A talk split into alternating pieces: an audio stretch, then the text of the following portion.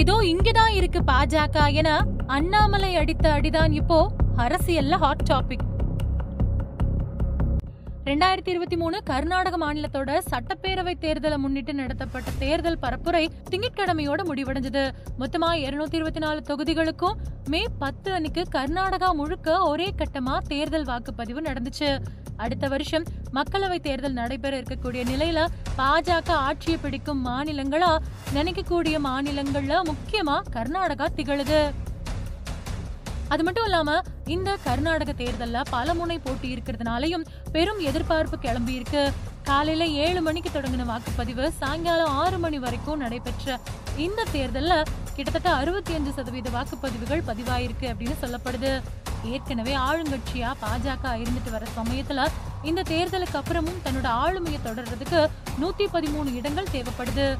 தேர்தலுக்கு முன்னாடி நடத்தப்பட்ட பரப்புரையில பாஜகவோட சார்பில் நடத்தப்பட்ட பிரச்சாரம் பிரபல நட்சத்திர பிரச்சாரம் அப்படின்னு சொல்லப்படக்கூடிய வகையில பிரதமர் நரேந்திர மோடி உள்துறை அமைச்சர் அமித்ஷா அப்புறம் பல முக்கிய அமைச்சர்கள் பிரச்சாரங்களை மேற்கொண்டாங்க.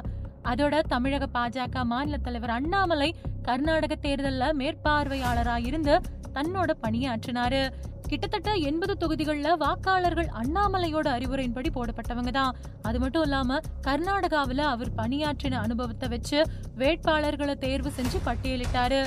இந்த நிலையில தேர்தலுக்கு பின்னாடி நடத்தப்பட்ட கருத்து கணிப்புல சொல்லப்படுறதா வெல்லும் அப்படின்னு சொல்லப்படுது. அதாவது கர்நாடக சட்டசபை தேர்தலில் யாருக்கு பெரும்பான்மை கிடைக்கும் அப்படிங்கறத பத்தி ஓட்டுப்பதிவுக்கு முன்னாடி மேற்கொள்ளப்பட்ட கருத்து கணிப்பு வெளியாகி இருக்கு. பெரும்பான்மையா பாஜக வேணும் அப்படின்னு பாஜகவுக்கு சாதகமான பெரும்பாலான கருத்து கணிப்புகள் தெரிவிக்குது அப்படின்னு சொல்லப்படுது. மே பதிமூணுல ஒட்டுமொத்த ஓட்டுகளும் எண்ணப்பட்டு அன்னைக்கு முடிவுகள் சொல்லப்படும் அப்படின்னும் தெரிவிக்கப்படுது. இந்த தேர்தலில் பாஜக காங்கிரஸ் மதசார்பற்ற ஜனதா தளம் அப்படின்னு மும்முனை போட்டி நடக்கிறதுனால யார் பெரும்பான்மையில வெற்றி பெறுவாங்க அப்படிங்கிற ஆர்வத்துல மேற்கொள்ளப்பட்ட கருத்து கணிப்பின் மூலமா பாஜகவே மறுபடியும் தன்னோட ஆட்சியை நிலைநாட்டுறதா தகவல்கள் தெரிவிக்குது. இப்படி அண்ணாமலை தேர்தல் கண்காணிப்பாளரா பணியாற்றினதுல இருந்து சட்டமன்ற தேர்தலில் பாஜக வெற்றியை பெற்றிருக்கிறதுனால அடுத்ததா தமிழக அரசியல்ல பல அதிர்ச்சி தரக்கூடிய மாற்றங்கள் ஏற்பட இருக்கிறதாவும் அதுக்காக அண்ணாமலை பல திட்டங்களை திட்டமிட்டு வரதாவும் கமலாலய வட்டாரங்கள் தெரிவிக்குது.